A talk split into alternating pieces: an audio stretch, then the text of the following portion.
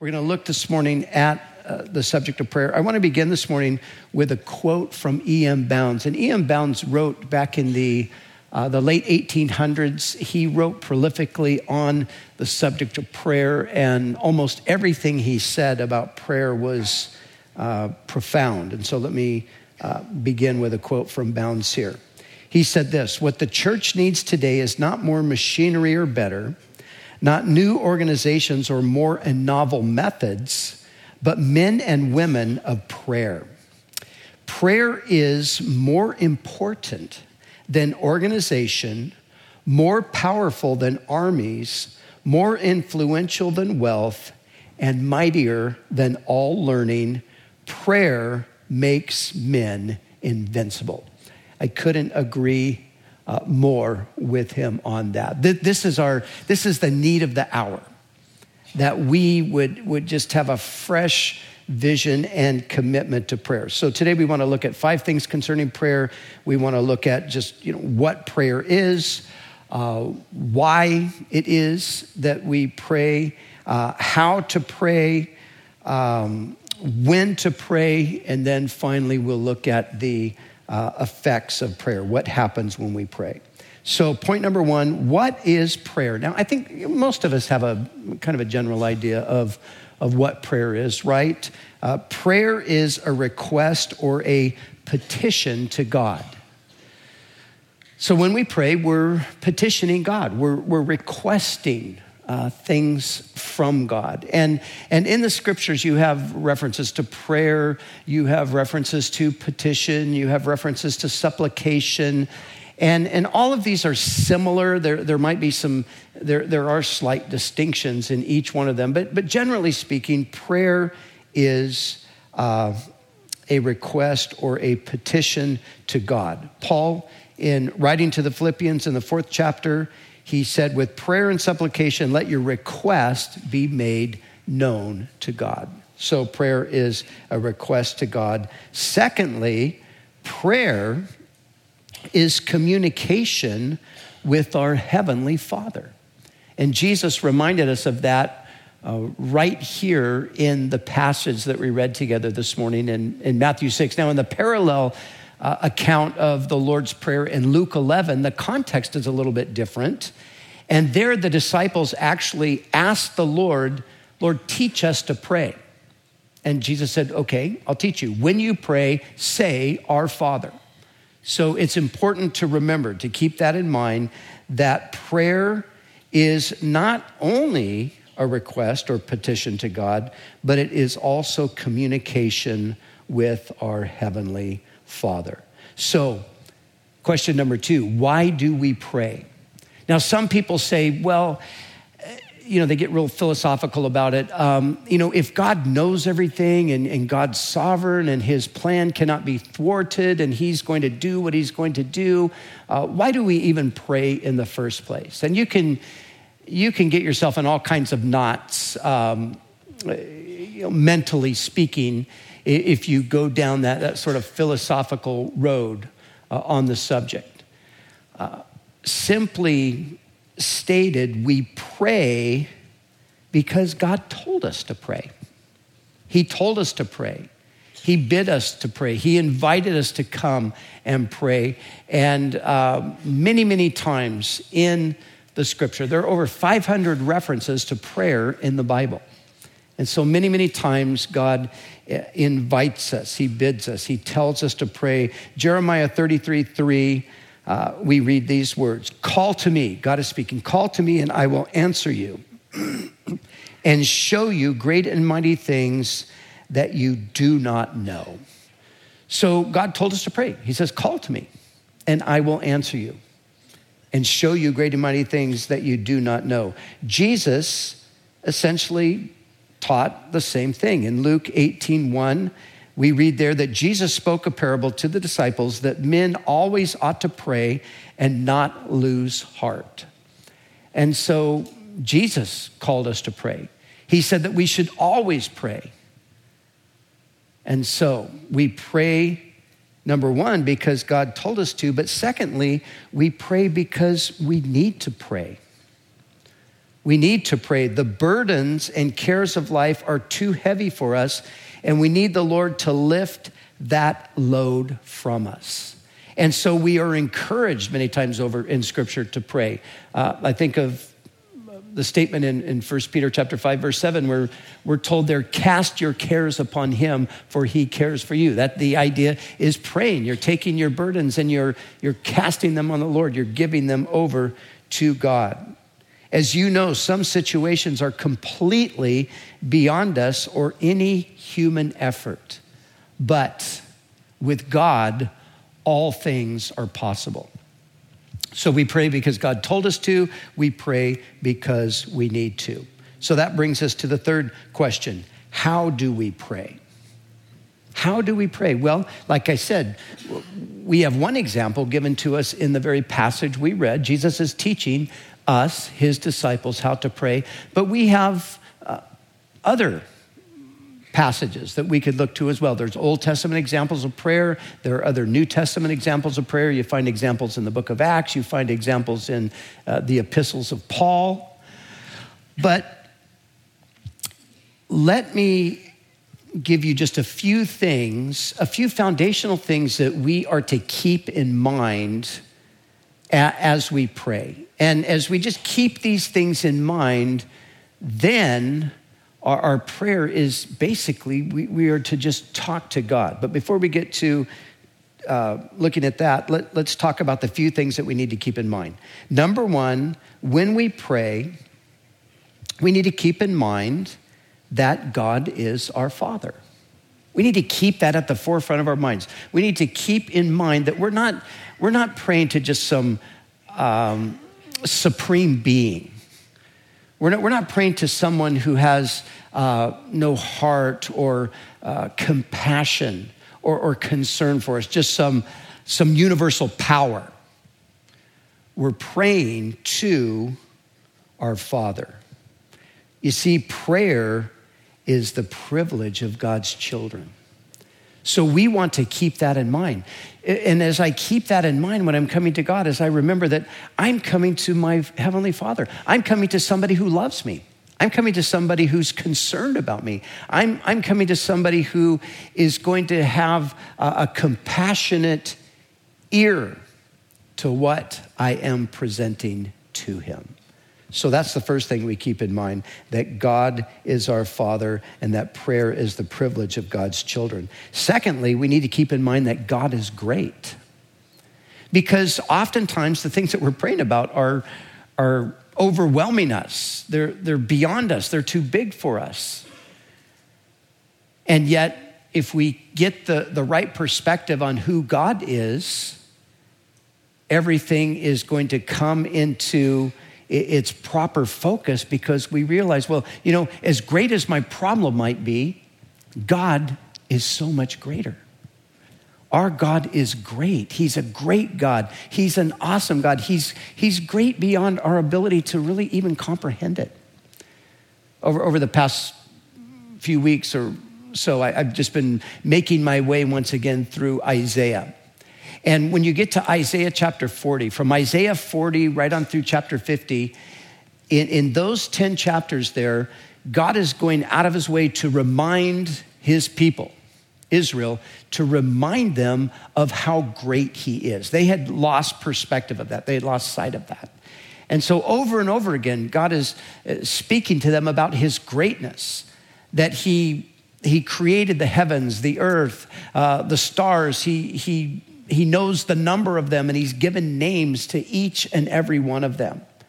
He, he uh, created the earth and he created man upon it and he put breath into um, man's lungs and you know all of these different things just these expressions of god's greatness through isaiah there. Let me give you an example from isaiah 48 the lord said i am he i am the first and i am the last my hand laid the foundation of the earth, and my right hand spread out the heavens. When I call to them, they stand forth together.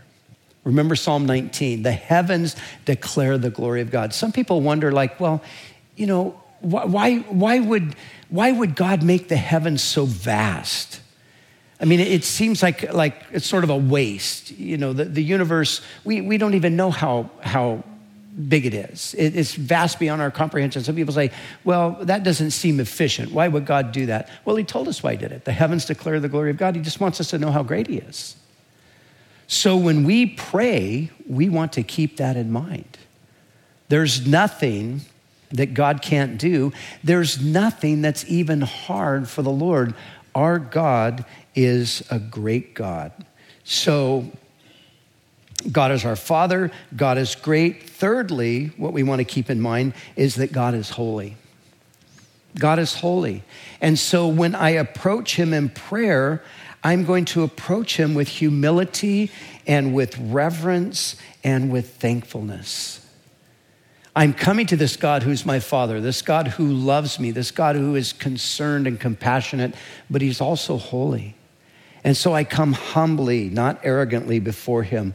I, I come uh, before him with, with a, a reverence, a respect for him and for his greatness. I come with a, a thankful heart that I actually have this kind of access. It's amazing that, that I, a sinful man, you, as a sinful person, that we can come to this God because of his mercy. He's holy.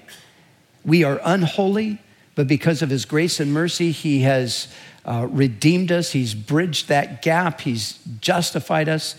And so we can come to him, but we come to him humbly, reverently, and thankfully. And then the fourth and final thing that we need to keep in mind as we pray is that prayer is ultimately about God's will. Prayer is not us trying to get God on board with our agenda. Prayer is really me coming into conformity with God's will. And, and that all the, these four things are the very things that Jesus tells us in the prayer that we read together today. How does the prayer start? Our Father. That's the, the relationship. Uh, who art in heaven. That's the transcendence, that's the greatness. Hallowed be your name, or, or holy is your name. There's the holiness there. And then what does it say? Your kingdom come, your will be done. So these are the foundational things. So we're talking about here how do we pray? So as we keep these things in mind, then we simply talk to God openly and honestly. We approach with this mindset, but then as we come with this mindset, we talk to Him openly and honestly. Uh, prayer is the, this, it, we have this access, we have this amazing opportunity to have a open conversation with the Lord. Psalm 62, verse 8 says, Pour out your hearts before Him, all of you people. So, this is what God invites us to do pour out our hearts before Him. You know, there's, there's, you can't say anything wrong when you come to God. You can just tell Him how you really feel. He knows already anyway.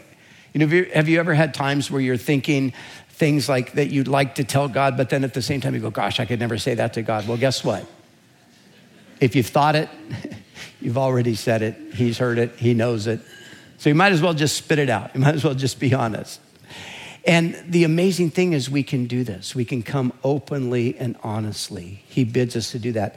And, and as you go through the rest of the passage, look what, what he's really inviting us to do.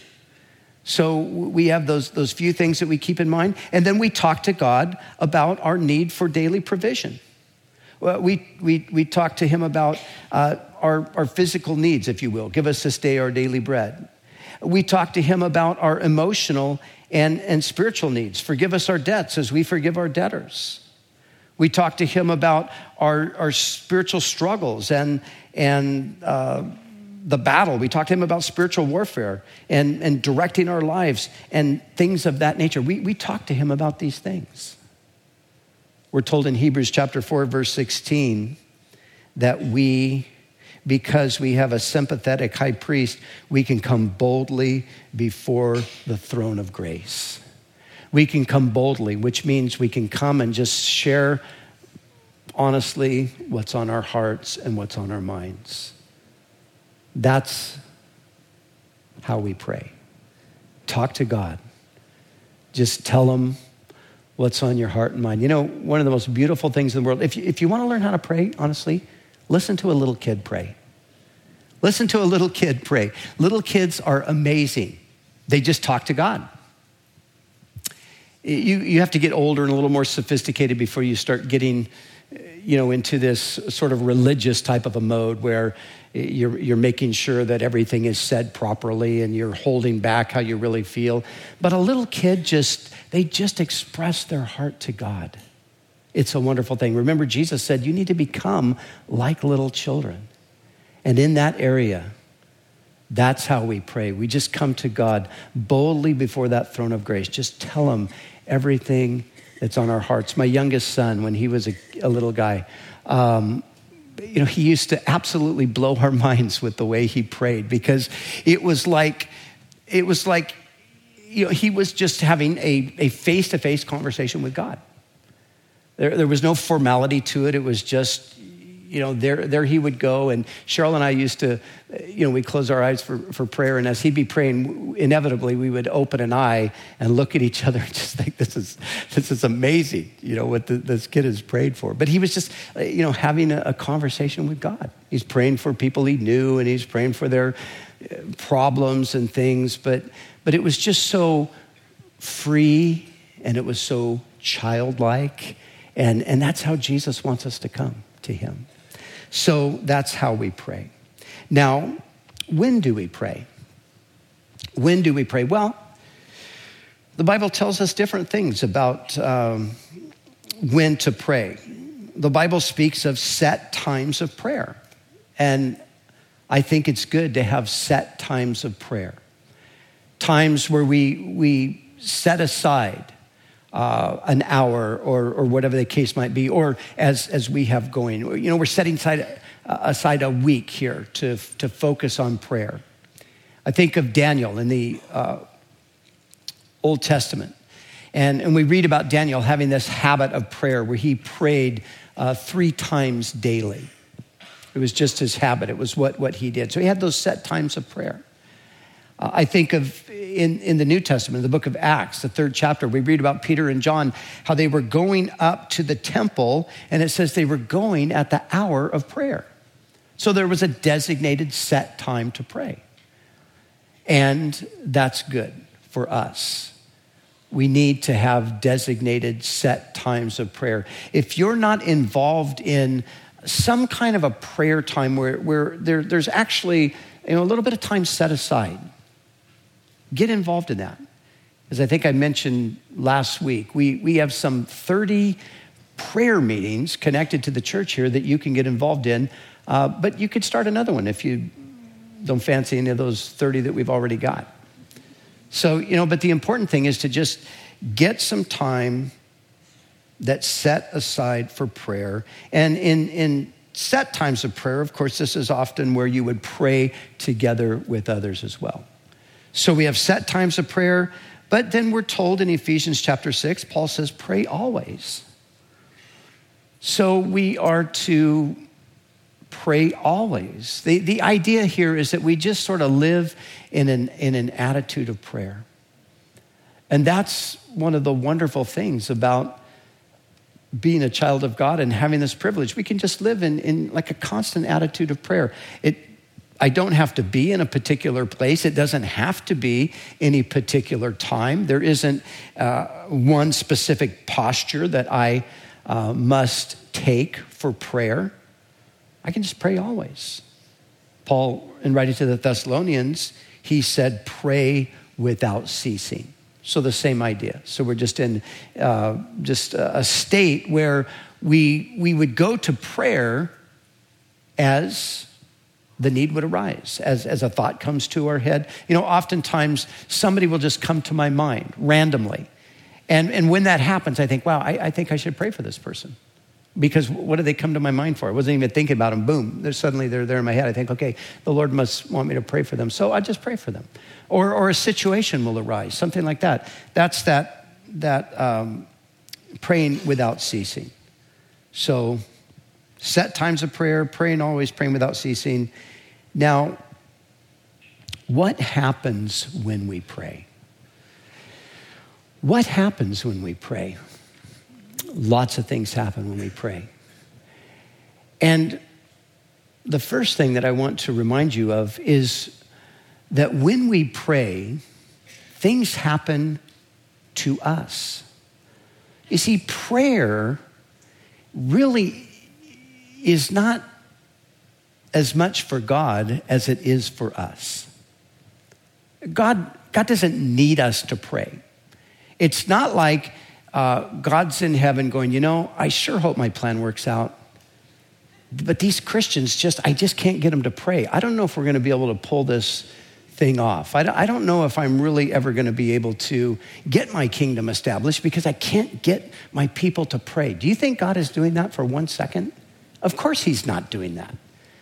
His plan is going to be accomplished, His will is going to be done. It's inevitable. So, why do we pray? Thy kingdom come, thy will be done. If it's going to be done anyway, we do it for our own benefit. God has given prayer to us as a gift because what does prayer do? Prayer takes you to a place that you might normally not go. It takes you into the presence of God, and that is where we need to be because it's in the presence of God that we experience the blessing of God. So you see, prayer does something for you. Prayer does something for me. Think of Moses. He went up on that mountain and there he was seeking the Lord. He was praying. And what happened? He didn't even realize it, but when he came down from the mountain, he was glowing. The glory of God had been uh, imprinted on his countenance. Everybody saw it when he came down. You see, he was in the presence of the Lord, and that, uh, that altered his appearance, even. And when we go regularly into God's presence, there's something that takes place there. You know, it's interesting in, in the, the account of the transfiguration, you know, where Jesus, where suddenly the glory of Christ broke through his uh, human nature. And you remember he, his garments were, were as bright as the sun and so forth there. And, but it says, interestingly, it says, while he prayed, he was transfigured before their eyes. And I think, wow, it was in the context of prayer that the transfiguration took place. And I think about myself and I think, you know, I want to be like Jesus. I want to be more like Jesus. How can that happen? Well, one of the ways it happens is by spending time in his presence. So that's the first thing that happens when we pray. It impacts us. It touches us. It transforms us. It gets our perspective about things right, and so forth. But secondly, let's look at a couple of uh, biblical examples. First, from the Old Testament. Uh, think about Elijah when he prayed. What happened when Elijah prayed? Well, Elijah prayed uh, that it would not rain, and it did not rain for three and a half years. And at the end of three and a half years, he prayed that it would rain, and it did. And in the New Testament epistle of James, James uses the example of Elijah to encourage us to pray because he reminds us that Elijah was a man with a nature just like ours. He was a man with a nature just like ours, yet he prayed earnestly that it would not rain, and it did not rain. He prayed again, and it did rain. And then he goes on to say, For the effective um, fervent prayer of a righteous person avails much. So, prayer can have an impact even over nature itself. That's what we see there. Prayer can have an impact even over nature itself. We can pray for things connected to the natural realm, and God will work we move forward to Daniel. Daniel the prophet, in the 10th chapter of the book of Daniel, we read about Daniel praying. He's, he's wanting to understand God's plan. And so he begins to pray. And at a, a certain point, God's messenger comes to Daniel, and an angel comes to him, and he says these words He says, From the moment you set your heart to pray, I was dispatched to come to you. So, what do we see? We see that when we pray, there's activity that takes place in the spiritual realm. But the angelic messenger goes on to tell Daniel, from the moment you began to pray, I was dispatched to come to you, but the prince of Persia, he resisted me. So he tells Daniel that there was a spiritual battle that took place, but Daniel kept praying. He prayed through for three full weeks, and it was at the end of those three weeks that the, the messenger finally arrived, even though he was dispatched to come the moment Daniel began to pray. So, what happens when we pray? Not only does it affect the natural realm, but it affects the supernatural realm as well. You see, there's a spiritual battle that's going on. Principalities and powers are, are the ones who are controlling the course of this world.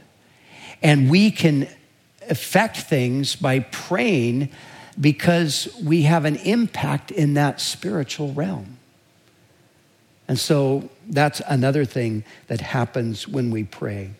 But then physically, we read a couple of uh, incidents in the book of Acts. We, we read about Peter. He prays for a woman that had died. Her name was Dorcas.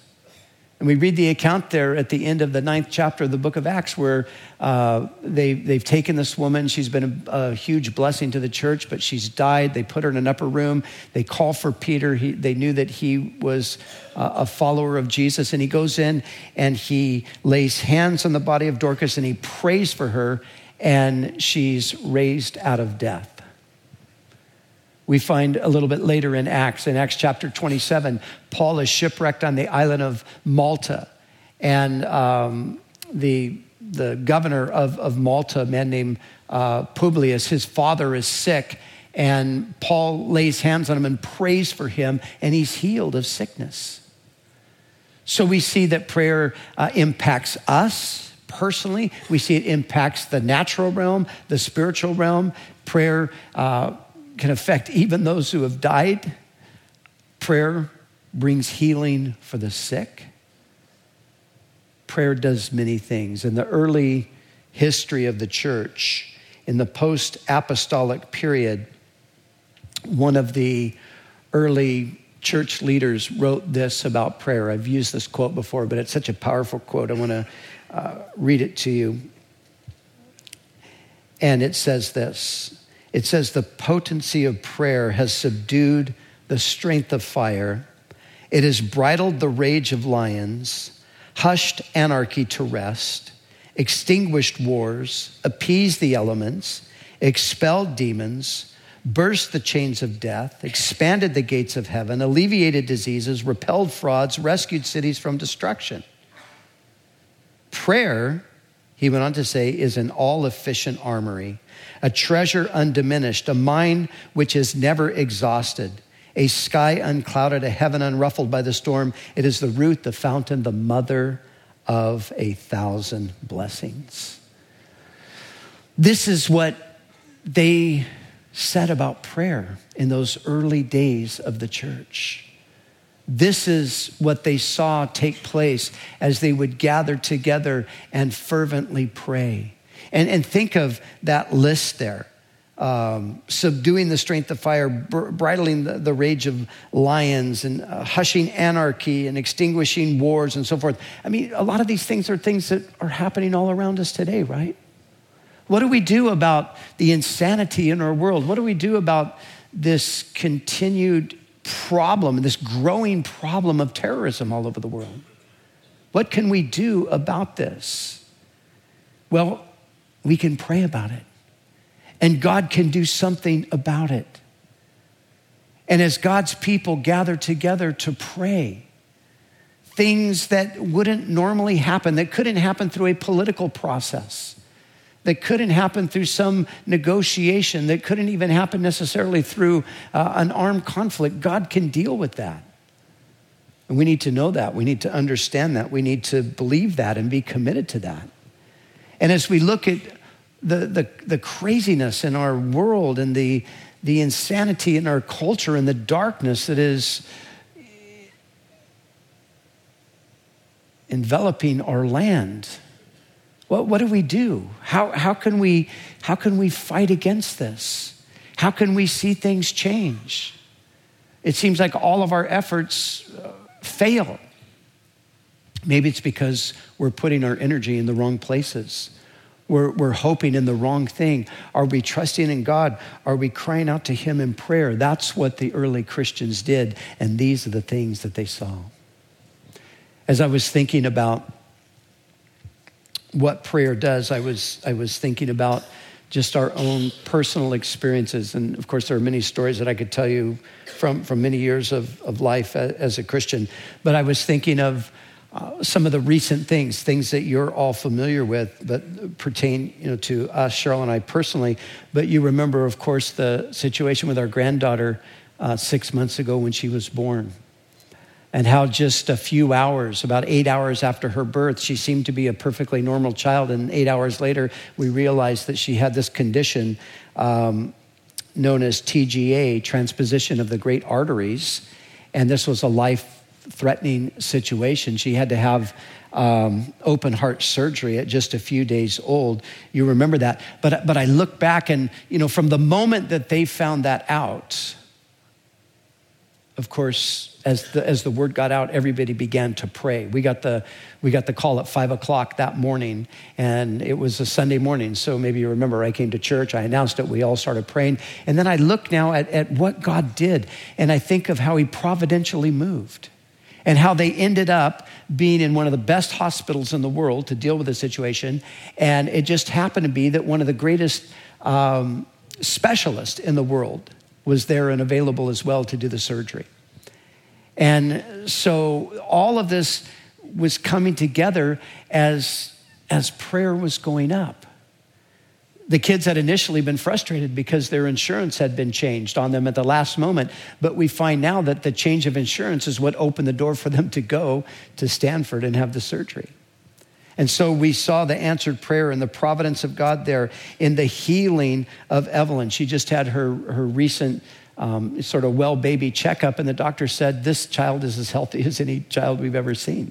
So she's perfectly uh, healthy, and, and those issues that were life threatening are long, no longer there. I think of the strength and the peace that came to the family during that crisis how God was with Char and Grace and how He just gave them strength and, and peace to help them through that. And then I think of the provision that came to them as they incurred debt as a result of this, but resources flooded in. People gave from all over uh, the world to, to help them out. And I look and I think, wow, you know, there were people praying, and here we see tangible answers to prayer right before our eyes. And then something that's even uh, closer in, in, in time is the situation that I asked you to pray about two weeks ago. You remember I shared about my younger brother who was in a motorcycle accident and who um, broke his back, severe spinal cord injury, and essentially, initially, the doctors were saying, you know, we don't think he'll, he'll ever walk again. Let me read you an update that I received from my dad yesterday. He said, Chris is doing really well. The improvement is amazing. He's getting stronger every day and has some movement in both legs. This is very hopeful. And now he says this I know all the prayers are making this happen. Please keep praying. Love, Dad. So we've been praying. Many people have been praying. And what looked like a, a hopeless situation initially, God is turning that around. And so, you see, you don't have to look far to find what happens when we pray. We see evidence all around us. We see um, lives change. We see uh, wayward loved ones, children, family members. We see them return to the Lord and have their lives blessed and restored. We see people who have been in uh, financial ruin. God comes along and he begins to turn things around and he begins to bless them. We see people with, with physical affliction. The Lord touches them and strengthens them. So, what happens when we pray? God moves, God hears, He answers our prayer. And so let me close with just a couple of quotes regarding prayer. Pray for great things, expect great things, work for great things, but above all, pray. And then, prayer does not enable us to do a greater work for God. Prayer is the greater work for God. Prayer is the greater work. Sometimes I think the problem is we, we think of prayer as just, it's just what you do as a last resort. Know, it's just what you do if you can't do anything else. Well, you know, I don't really have anything I can do for God. I guess I could pray. Well, listen, if that's your thinking, if that's your mentality, it's a totally wrong mentality. Prayer is a great work. It is a great, great work. And I just want to say this as we close today. Listen, if you don't have a ministry at this point, maybe you're wondering, as a Christian, maybe you're wondering, you know, what, what can I do? How can I contribute to the work of God? How can I be involved in the advancement of His kingdom? And, and maybe, maybe you're retired. And maybe you're wondering, you know, what, what am I going to do with the rest of my life? I've, I've lived most of my life and now I'm in retirement and you know, how can I get involved in the, the work that God's doing? I don't have any special gifting or whatever. Listen, prayer is a great work. Prayer is a great work. You can commit yourself to prayer. If you, if you don't know today what, what the specific calling, you know, if, if there's not a, a clear sense of, of what God might have you do in regard to ministry, well, I can tell you right now, you can pray. You can pray and you can have an impact greater than you might ever realize. Because I'll tell you, in order to do what I do, I need people praying for me. In order for the work of the ministry to advance, all of us who are engaged in it on this particular level, we are dependent on the prayers of others. I have many people tell me, I've been praying for you. And listen, I am so thankful for that. And when I say thank you, it's not a cliche. I, or when I say praise the Lord, it's not a cliche. I mean it from the bottom of my heart because I know that I can't do what I do apart from the, the support of prayer.